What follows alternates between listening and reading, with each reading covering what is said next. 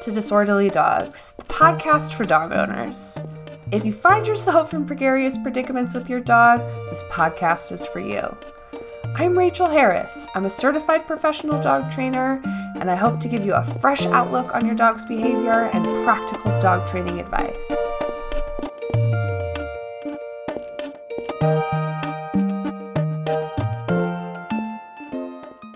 Hello, everyone. Welcome back to another episode of Disorderly Dogs, the podcast. I hope you all are well wherever you are. Um, here in Colorado, you can really feel the seasons starting to slowly change, which is, which is pretty exciting because as much as I love summer, I also really love fall. And I also love winter. but, anyways, I hope that things are going well for you and your dogs wherever you are. So, in today's episode, I'm going to address a um, listener submitted question. So, if you don't already know, over at disorderlydogs.com, you can suggest a podcast topic. So, if you have something you'd like to hear me talk about on the podcast, you can do that over on the website. We'll be sure to include a link to that in the show notes so that you can find it really easily. So the listener question was about their puppy and how to work through their overexcitement when they're in new places. And this is such a good question. I'm definitely going to answer that question specifically, but it's really the overarching theme of this question, which is generalizing. So, generalizing, as I'm going to talk about it as it re- uh, pertains to our dogs, um, is really a way to make something more widespread or more widely applicable. Um, generally speaking, dogs are not super great at generalizing like we think they should right? We think like, okay, you can do this in the house, you should be able to do it at the park when there's 30 people. And that's a very human expectation, right? We have very high expectations of our dogs and very low expectations of ourselves. And I know that all of you wonderful people listening are doing your best to expect more from yourselves so that you can get more from your dog. So First of all, I would like to commend you for that, right? Listening to this podcast and trying to apply some of the things I tell you so that you and your dog can have a better relationship.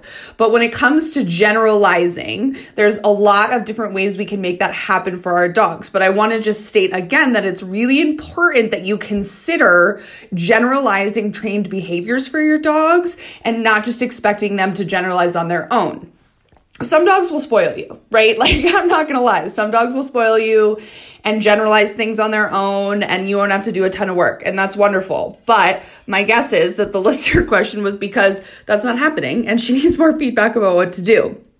So, when we're talking about generalizing, we're talking about literally spelling it out for our dogs, holding their hand, whatever, you know, label you want to use there. We have to spell it out for them that whatever behavior we're trying to get them to do means the same thing no matter what is happening.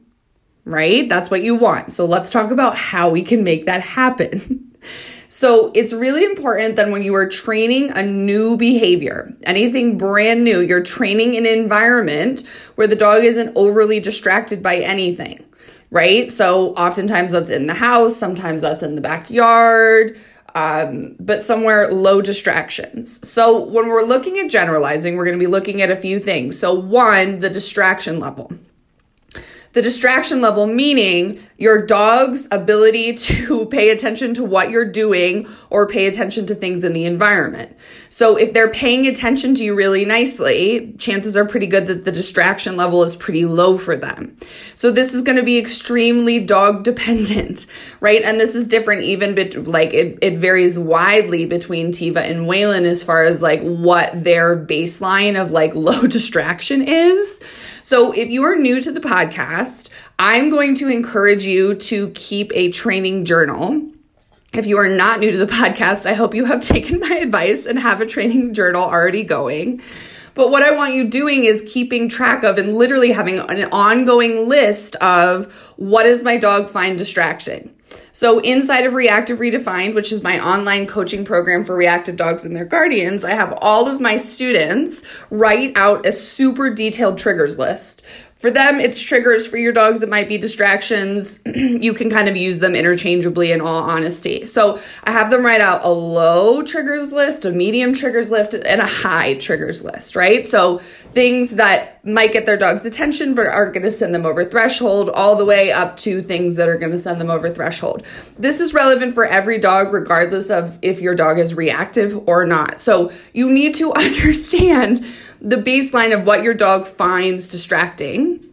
And for the wonderful person who submitted this question, your puppy, depending on their age, their list is going to be ever changing, right? So puppies' personalities change a lot over the first year to two years. And typically, about like the two year mark, things start to stabilize, right? There's not like giant behavior swings. So, for those of you who have younger dogs, your distraction list is just going to be ever evolving, and that's totally okay. But if you have an adult dog, there probably isn't going to be as much variation in your distraction list. So, that would be my first suggestion is literally writing out a list of like, what are some low level distractions that you could train around, and then build up to some medium and some higher level distractions. Okay, so let's say, just for example, you're going to be teaching your dog how to sit. You have a young dog, you're working on sit. So, first and foremost, we're going to start where there's basically no distractions. So, inside the house, when there's not a lot going on, right? We're going to start there. We're going to get the behavior good there. So, sit is going really well in the house. Brilliant. Then maybe we're going to try in the backyard. That's successful. Then maybe we go to the front yard. That's successful. Then maybe we try some sits on our walks. That's successful. Then maybe we try asking for a sit after a dog has passed and that has been successful. So it's going to be a bit painstaking initially. I will be honest. But you have to make sure that your dog understands the behavior and a huge scope of distractions and environments right? So when we're looking at generalizing a behavior, we're always going to start by teaching it and making sure that our dogs are clear on the behavior. So guys, I think sometimes as humans, we're like, okay, they did it five times in the house, so they know it. Mm, probably not.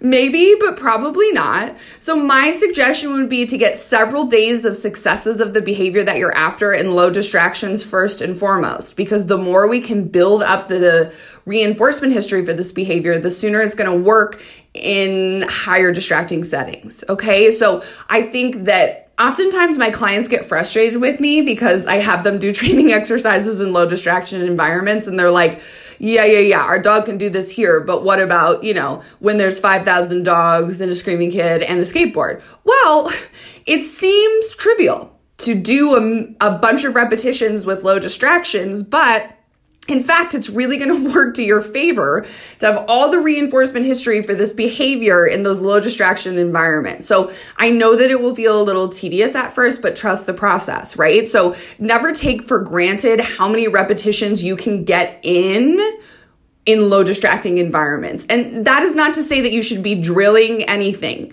Beautiful people listening, if you are new to the podcast, I never encourage my clients to drill training exercises ever.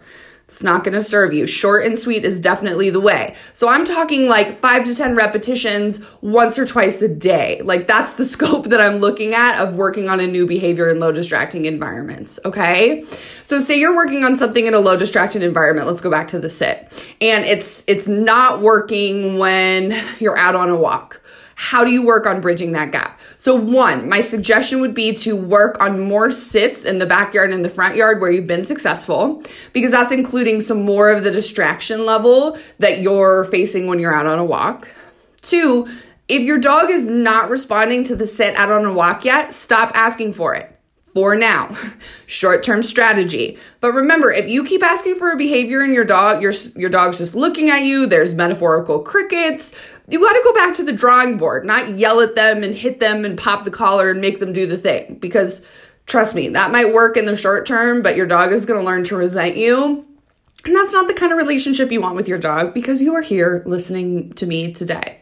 So when we're looking at bridging the gap between a low distraction and a medium distraction, you got to try some things. And sometimes that won't work, but that's all information. That's all feedback about like, okay, how could I break this down differently?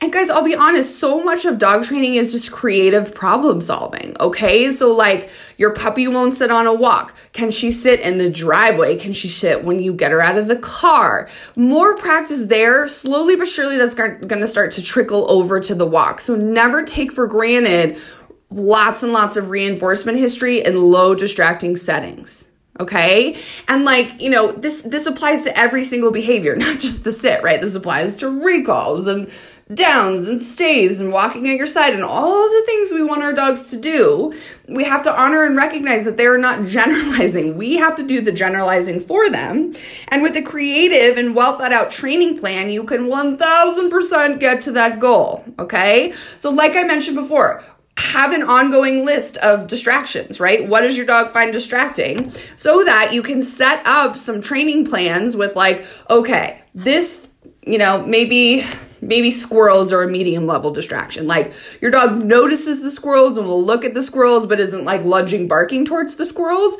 Maybe the next time you're out and your dog sees a squirrel, you ask them to sit and they sit and you feed. Super good feedback about the behavior is holding up to medium level distractions. That is wonderful. Maybe it's time to start pushing criteria a little bit, meaning let's start asking for it with a little bit higher level distraction. So maybe if they see another dog or a cat.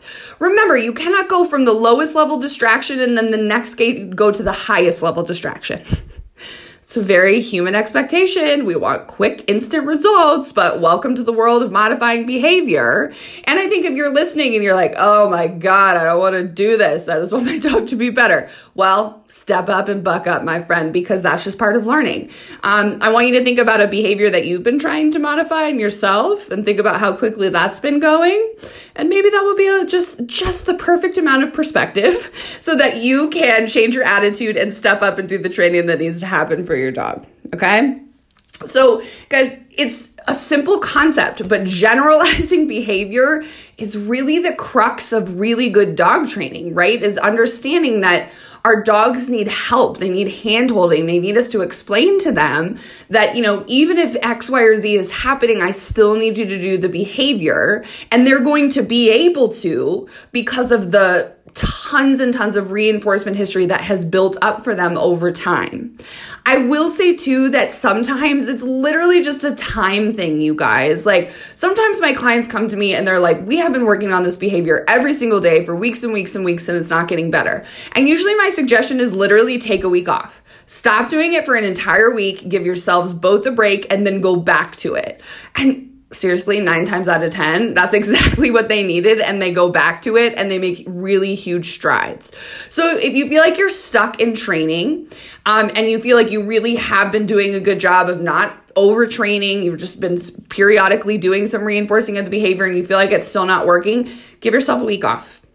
Literally, just take one week off, not forever and always, one whole week, and then I want you to go back to the training plan. If that still isn't working, that's when you reach out to me or another qualified positive reinforcement trainer who can help you. So, for those of you listening who don't know, I offer 45 minute virtual consults. So, if you're not ready to commit to working with me, a lot, but you've got some questions for me, know that I'm always available. If you just need to chat for 45 minutes and just ask me a few questions, I am here for you. I've been able to connect with some really amazing people all over the world. And if you need help or support, I would be honored to be a part of your training journey. So, y'all, short and sweet and to the point. Here we are, generalizing. So, remember, you have to help your dog generalize, okay? So, I want to just touch on two more points that are really important when we're talking about generalizing. So, we talked about distraction already, right? The different list, lists of distraction. So, there are two more D's included in this, right? So, distance, distraction, and duration. So, distance is referring to how close you are to the dog when you cue the behavior. Really, the only distance behavior that I'm worried about personally is recall, right? That the dog can be super far from me and they're still gonna come. But if you have really high ambitions of doing dog sports, distance is going to be really relevant to you. But you would break that down the same way. Can the dog do it the distance from you? Can you be right next to the dog? The dog does it. Can you be two feet away from the dog? The dog can do it. Can you be three feet away from the dog? The dog can do it. So remember, if you are focusing on distance, like you want the dog to do something and you're not right next to them, you have to break down and generalize that distance, right? Again, I would go back to starting training in low distracting environments. You're successful there with some distance and then building up to more distraction. Okay. So, like I said, distance isn't a huge, um, a huge priority for me, generally speaking. But like I said, if you've got high hopes of dog sports and stuff like that, definitely something you have to consider when we're generalizing the behavior. And then the third D is duration. So, duration of time they can maintain or do the behavior. Duration is really the most important for me when I'm looking at stays, right? Sit or down stays and walking at my side on cue. So, at first, I'm not going to expect a ton of duration, right? When I'm training a stay, I usually get like a couple of seconds of duration before I release the dog and then I build up. And I think stay is one of those things too that we feel like as humans, we're like, uh, well, the dog can stay in the house. Why can't they stay out in the world? Well, because the behavior hasn't been generalized. That is the answer. The great news now you know how to generalize the behavior. I'm so happy for you. I'm so happy that you have the answers and now you can do the training and you can see the results. oh my gosh. Okay, so everyone, to recap, generalizing, you have to do it. It's an important part of training. You can focus on distraction, distance, and duration of time that we work on all of these behaviors. I hope this this episode was helpful. Hey, do me a favor. If you like this podcast, leave a review. I would be so honored to know what you think about this podcast. And by leaving a review, you may just help another struggling dog guardian who has a disorderly dog who needs some support and they could find this podcast do me another favor. If you like this podcast and you're like, yeah, I don't want to leave a review, hey, share it. You could just take a screenshot of this episode, tag me in your stories. You could share it on Facebook. Um, you wouldn't believe the power of you just sharing this episode with one person. I know. And I'm sure you know other people with dogs. I know. you do. All right, everyone, have a beautiful weekend. Smooch those puppies for me. And I am already looking forward to the next episode. Reactive Dog Guardians. If your dog lunges, barks, generally loses it, the dogs, people, squirrels, skateboards, we have a free mini course just for you. Head over to a goodfeelingdogtraining.com, click free resource to get started on your reactive dog training journey today. Thanks for tuning in. I hope you enjoyed the show. If you need help with your dog's behavior, you can learn more about our training services at a. We post training inspiration and training tips almost daily over on the Instagram at a good feeling underscore NCO. If you like this podcast, we would be so grateful if you could share it with a friend or family member who could benefit from all of the information. Um, it's been a total delight. We love this podcast so much, and thank you so much for listening to Disorderly Dogs.